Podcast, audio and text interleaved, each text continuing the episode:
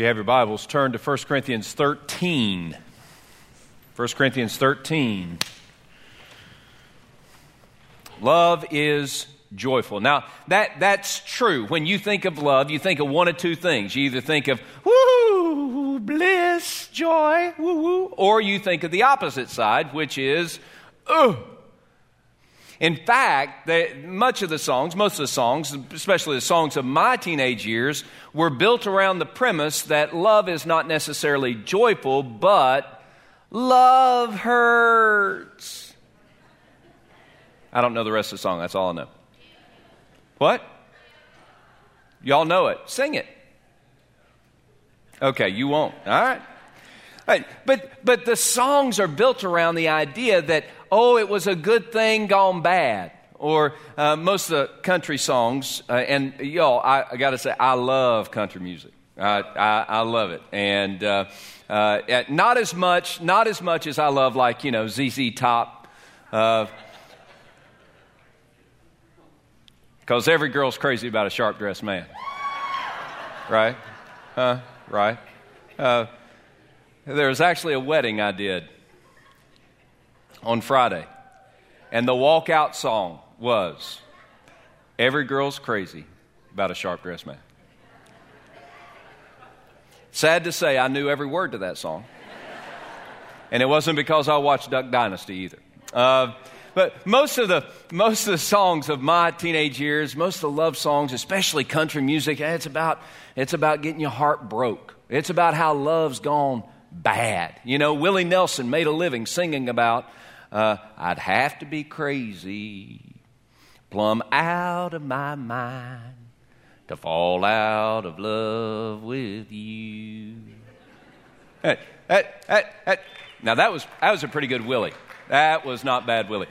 Of course, Willie's easy to do, right? Uh, uh, but, but, you know, we, we have this idea that love uh, hurts or love has pain attached to it. And, and that may be true, but the kind of love that, that we need to saturate our hearts is a love that produces a satisfying joy through every season. And we want a love that, that, um, that moves us beyond uh, the pain of a circumstance and leads us to a powerful joy that satisfies our soul. Love is joyful. Love is joyful and it satisfies us. But, but when we look at uh, what why love is joyful, it comes back to this one theme that continually um, comes up when we're looking at 1 Corinthians 13, and that is the way we love others is a picture of our closeness to Christ. Our, our closeness to Christ is, is, is displayed by how we love. And I've got to tell you, if we're going to find joy in our relationships, it's, it's because we're close to Christ. The closer we are to Christ, the more joy we have. The better we love others, the closer we are to Christ. You see the connection? When we're close to Christ, we love others in a way that by its very nature must produce joy, a joy that is satisfying. Hey, you remember uh, 1 Corinthians 13, Paul is talking to the church of Corinth. He's trying to get them on the right track when it comes to love. They had all these gifts, had, they did church really well, but here's the problem they didn't love each other. Let's stop for a second. Everybody pay attention here. First Baptist Church Norfolk does church very well. But do we love each other?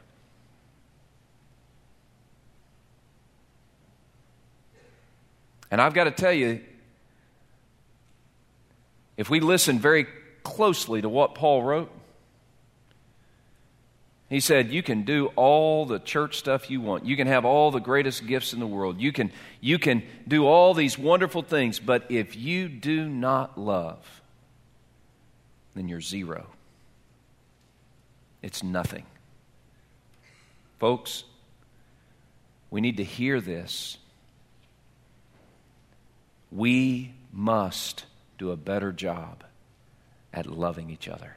You might say, well, we're a loving church. And I would say, yes, we are. But we're not perfect yet. We haven't achieved it yet. we need to do a better job of loving each other. After all, that's what Christ told us to do, isn't it? John 13. By, by the time we're through with this, y'all are going to have some of these verses in your heart. John chapter 13, verses 34 and 35. Jesus said, A new commandment I give you, that you love one another. Even as I have loved you, you also love one another. By this, all people will know that you're my disciples. The way we love others demonstrates our closeness in following Jesus. Jesus said, The greatest commandment is this you shall love the Lord your God with all your heart, with all your soul, with all your mind, and with all your strength. This is Mark chapter 12, verses 28 through 30. You shall love the Lord your God with all your heart, soul, mind, and strength. And when he said that, it's the greatest commandment, all the religious people, the Sadducees and the Pharisees and the lawyers and the scribes, and we, we get it. Yes, we're supposed to love God supremely. Yes, that makes sense. But then Jesus added this curveball to the religious people of his day, maybe a curveball to us. He said, Yes, love the Lord your God with all your heart, soul, mind, and strength. And the second liken to it is this you shall love your neighbor as yourself. See, love, uh, loving others, it, it's not optional for us. It's not some tangent that we can look at every now and then. It's not, it's not some ooey gooey feeling that we get in a moment after we hear a particular song. No, love is a choice that we make. And my prayer is today we choose to walk closely with Christ so that we love others the way He's loved us. See, 1 John 4 10 and 11. In this is love. Not that we loved God, but that He loved us. And He gave His Son as the payment price for our sin. Beloved, if God has loved us in this way, we also ought to love one another. And by the way, that one another is not always easy. You know what I'm talking about? And Jesus is not referring, Paul is not merely referring, John is not merely referring to the one another's that are easy to love. There are some one another's that aren't so easy to love. And we are to love them in the same way Christ has loved us. So that's the journey that we've been on, and we've looked at how we can love others the way Christ has loved us. Today, what we're going to see first and foremost in verse 6, and we're looking at 1 Corinthians 13, verse 6 we're going to see first and foremost that love, um, love uh, finds joy in the right things in relationship with the other. Uh, here's what Paul says. Paul says, Paul writes, now he's been, uh, love is patient, love is kind, love doesn't boast, love doesn't uh, uh, envy, love's not proud, puffed up, it's not arrogant, talk, uh, love's not rude. Um, and so, so he's gone through that, but now he says, and now love, um, what does it say? Love does not rejoice in wrongdoing, but love rejoices in the truth. Now, what's he talking about?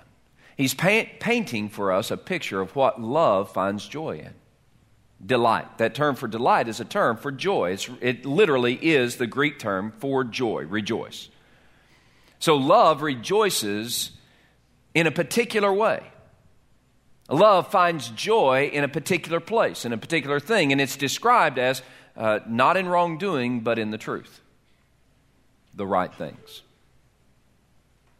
If I could kind of paint this picture for you, we're going to go back to core value number two. If you remember, hey, and how you doing, bro? Fist bump. Yeah. All right. Um, if you remember when we talked about core, our first core was John chapter 17, verses 1 through 5. Jesus said, The Father, the hour has come. Glorify your Son, that your Son might also glorify you, as you have given him authority over all flesh, that he should give eternal life to as many as you have given to him. And this is eternal life, that they might know you, the only true God, and Jesus Christ, whom you have sent. I have glorified you. I have finished the work you've given me to do. I've glorified you on the earth. Now, what's Jesus talking about? He's saying, Jesus said, You know, I came to bring God glory. And as Jesus lived for God's glory, our core value, our very first uh, desire and design as a church and as a follower of Christ is we will live for God's glory. That's why we live. We live for God's glory. We live for His honor.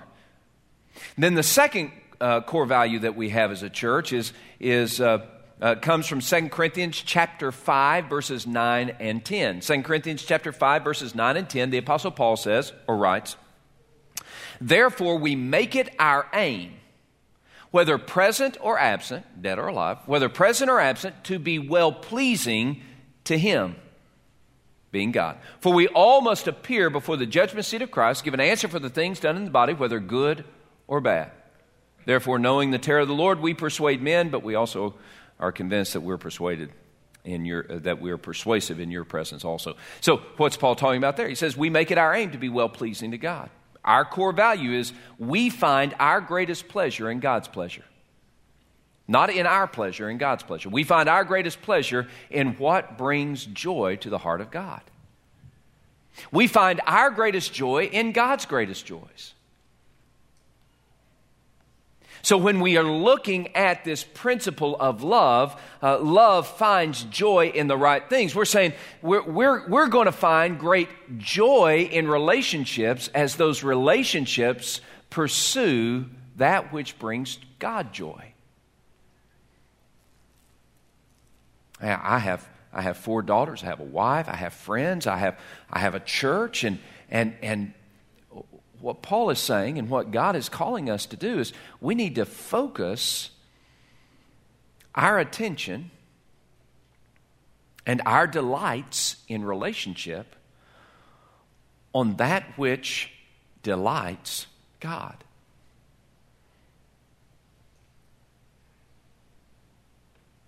If you remember, we looked at this, and, and, and so I'm going to try to apply uh, we're going to find pleasure in that which brings God pleasure, or, or we're going to live to make God smile. And we're going to look at this in, in the aspect of our loving relationships. First, well, what brings God pleasure? Well, salvation brings God pleasure. So I'm going to find my greatest joy in the salvation of the one I love. Why? Because that's what delights the heart of God. And we can delight in a lot of things in our relationships. And when I was growing up, I had, I had uh, three brothers, and my parents had great delight uh, when my three brother, brothers uh, modeled my obedience to them. Did I say that too quick? Or was that just so unbelievable that. No, my, my, my, my parents had great joy when we, you know, we picked up our room and and we, we mopped the floor when they told us to mop the floor. They had great joy in that. They, they had great joy in our accomplishments at school. Uh, I was a pretty good student, uh, except for conduct grades. Do, do, we, do they still get conduct grades? I got conduct grades, and they were not so great. And I remember coming home one day with uh, conduct grades, and I had all A's, okay? All A's. Um, and, and, and yet, my conduct grades there, was, there were uh, not satisfactories. No, there were needs improvement. N was need improvement, and U was unsatisfactory. S was satisfactory. And all across the bottom of that conduct grade was N U N S. N U N S. And maybe an N U U N S. Again, I was an active child. I remember coming home with my report card, and mom, mom, would, mom looked at that and she said, This is unacceptable. I said, What? What's unacceptable? I got all A's. She said, she said, Look at these conduct grades. I said, Yeah, but I'm good at home. I thought as long as I got all those A's that it would, you know, kind of make up for the conduct grades. Now, by the way, my behavior, my conduct at school, uh, changed later on because uh, I, uh, by the time I was in seventh or eighth grade, uh, playing on the football team or basketball team or running track um, or baseball team, uh, you, uh, if you got bad conduct grades, then you got licks. Y'all remember when they gave licks in school? I do too. And I, I vowed uh, that I was not going to let that happen. But my parents, my parents were pleased with my A's. They weren't so pleased with my N U U U N S. Uh, but, but, you know, they took delight in those things. But do you know the thing that I remember most about my childhood days? I remember most that day when I was kneeling in front of the church with my dad. My dad's hand on my shoulder, his voice in my ear. I can feel the warmth of his breath on my neck. I could feel the tears down his cheeks as he led me to embrace Jesus Christ as my Savior. I remember it like it was yesterday because my parents delighted in the salvation of their son. Love that is joyful is going to take delight in the salvation of those who are the object of our love. And this comes from Luke chapter 15, verse 7, verse 10, where Jesus says, I, am here to tell you that there's more rejoicing in heaven over one sinner that repents than over 99 just people who need no repentance. Say, man, heaven throws a party and God leads that party when someone comes to faith in Christ. So, in our relationships, we find joy in our relationships when we focus and delight in the right thing, the salvation of that person. If you remember, we were talking about uh, those things that bring God pleasure. There were three categories salvation of sinners. The second category was obedience to God. And again, this was a broad category, and, and, and and yet, it is so important in our relationships that we take delight, we find joy when those we love are obedient to God. I don't think I need to belabor this, but here again, I, I, think it's important for us to see the difference as parents, at least. And let me talk about a parent. My, my, my, now, my second daughter is graduating from high school. She's going off uh, to Christopher Newport University, and today's the day of that graduation thing. And, and uh, it's going to be a great and awesome, scary, frightening, tear filled day for me and for, for, for Mama. But I, I certainly wanted my children to obey me as dad. I did. I really did. And, and it, it, would be dis, disingenuous for me to say I didn't want them to obey me. But I wanted, I wanted something more than just their obedience to me. That will last them as long as I'm near. I wanted to put in their heart a better obedience, a greater obedience. I wanted, I wanted them to think about that which is obedient to God. Um, so every day I drop them off at school and, or when they're hanging out or whatever they're doing, and, and here is what their mother and I would say Make God smile today, live for His pleasure. Not remember that you're my daughter and I'm the pastor at First Baptist Church Norfolk, and if you mess up, then it's going to shame me.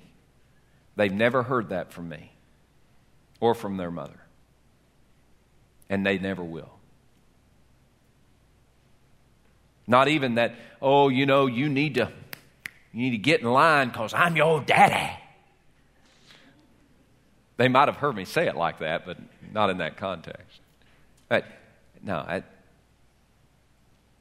I want, I want Elizabeth to go to Christopher Newport University with this burning in her heart. I'm going to live for God's pleasure. I'm going to be obedient to God. That'll take care of obedience to me any day of the week. So, in our love relationships, when we love others, we, we're looking for their obedience to God. And third, we're looking for their brokenness before God. See, because I was not perfect in my obedience and, and will not be perfect in my obedience. There is something else that brings delight to the heart of God, and that is my brokenness over my sin. And so, in the people that we love, when they are broken over their sin, we should delight in that.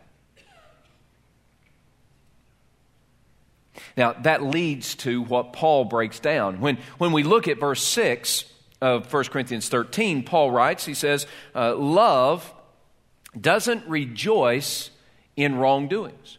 Love doesn't rejoice in wrongdoings. It does not delight or it refuses to delight in the misfortune of others.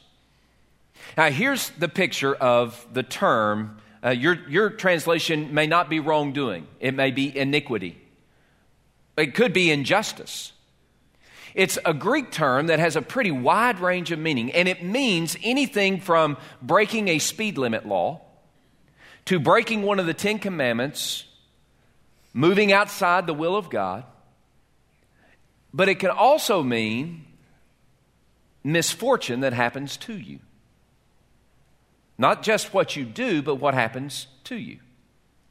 All right, so it has that big, wide range of meaning. And so here's the way I, I think of verse 6 there are two types of crazy in our life there's the crazy that chooses us, and there's a crazy that we choose.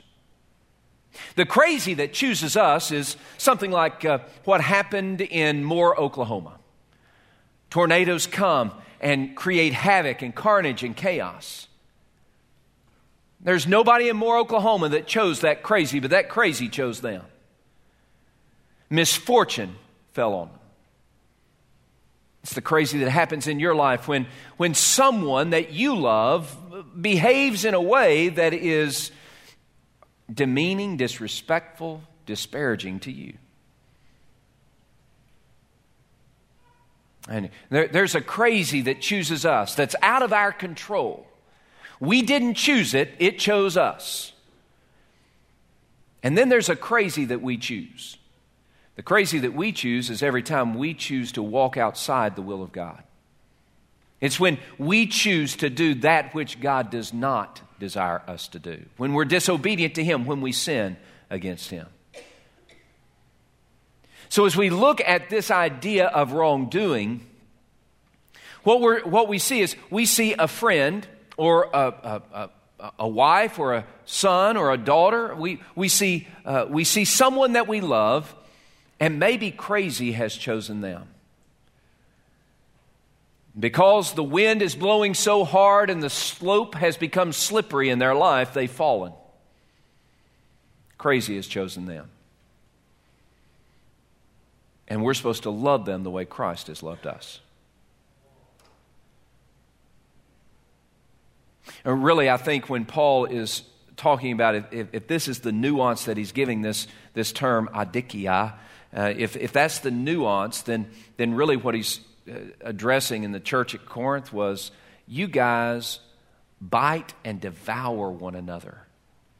Someone, someone falls on hard times and you delight over it. it it's it's um, Red Skelton comedy, or Jerry Lewis comedy, or Robin Williams comedy or ridiculousness on MTV, or America's funniest home videos.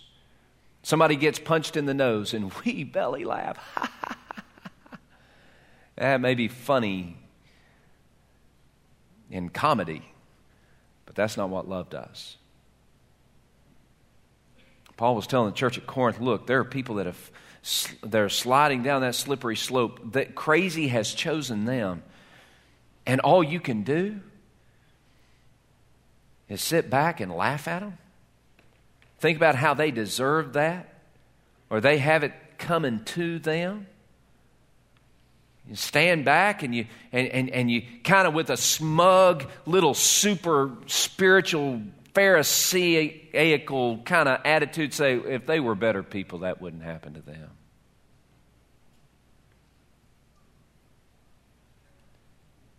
And yet we say we're close to Christ, and I say, no, you're not. Because love does not delight in that kind of crazy choosing someone we love. But suppose, suppose it, it's not the crazy that has chosen them, but maybe it's the crazy they've chosen. And, and, and this is where really religious people get really even more mm, ugly. See, it's somebody that is chosen crazy, chosen to sin against God, walked a path that's contrary to what God desires. They've been broken by their sin. And instead of instead of walking alongside them and saying, you know, you, you've chosen crazy. But I'm here to help. We come alongside them and say, You've chosen crazy, and so I'm going to spread it all over the church how crazy you are.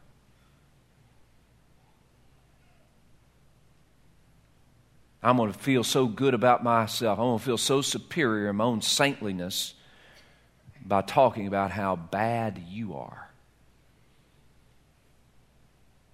We say we're close to Christ, and I say, no, we're not.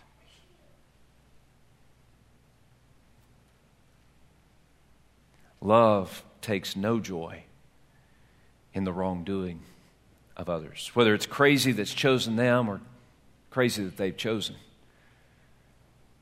Love rejoices in the truth. Love rejoices in the truth, and, and that means that, that uh, love delights in the right things shaping the heart of the one that we love. So we, we see someone who, who has, has, has had crazy choose them. And, and so what we look for is how in the world can we allow the good news of Jesus Christ, the gospel itself, the truth of God, to take hold of their heart in the midst of that slippery slope, chaotic life, to bring them strength and encouragement, hope and healing in the midst of that moment. Instead of standing with saintliness uh, on the side, like one of the, one of the religious people that passed by the Good Samaritan, uh, pa- passed by the man who fell among things, we're going to be like the Good Samaritan who actually displayed the love of Christ, walk over to the person on the slippery slope and say, Hey, listen, I believe that God, through Christ, is going to take this event and help you and grow you and encourage you and strengthen you, and I want to be there while that's happening. Will you take my hand and walk with me? Will you let me pick you up and carry you? Oh, I love you. And in the same way, when we see someone we love who are choosing crazy, They've chosen the crazy. They've chosen the rebellion. They've chosen the disobedience to God. And they too are, are, are just laid out. And we have the opportunity to view them through the lens of God's glorious rescuing love, the gospel itself, the truth of God. And we walk alongside them and say, hey, listen, you are going off a cliff. But I'm your friend and I love you. Can I help you not go off the cliff? and they punch you in the nose and they jump off the cliff. And we're tempted to stand there in our smug spirit. Well, I gave it a good try. No. Love doesn't stand on the edge of the cliff and look and gaze down at that person. Love climbs down the cliff to the person broken by their own sin and kneels down beside them and says, It is but for the grace of God that I would be right here with you, broken like you are. But I love you. Can I help you now?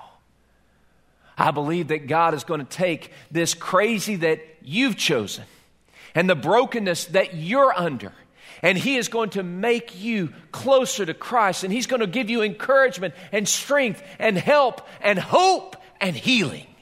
And I want to be with you. Here, will you take my hand and let me walk with you? I love you.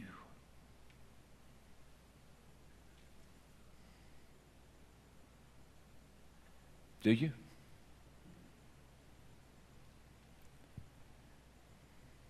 Do you love others like that?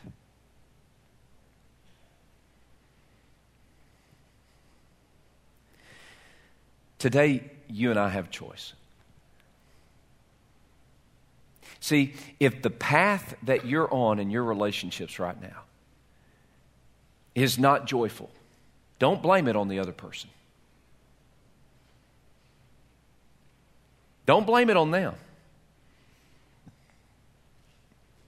See, joy is not dependent upon how they choose to love you. Joy is dependent upon how we choose to love them.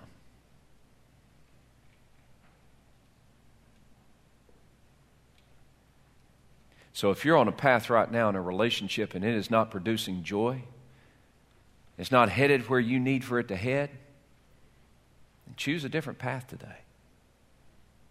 Make the change. Choose to love them the way Christ loves you without any expectation of reciprocation on their part at all. Love does not rejoice in wrongdoing, but love takes delight in the truth. Will you join me in making a commitment to love each other the way Christ has loved us?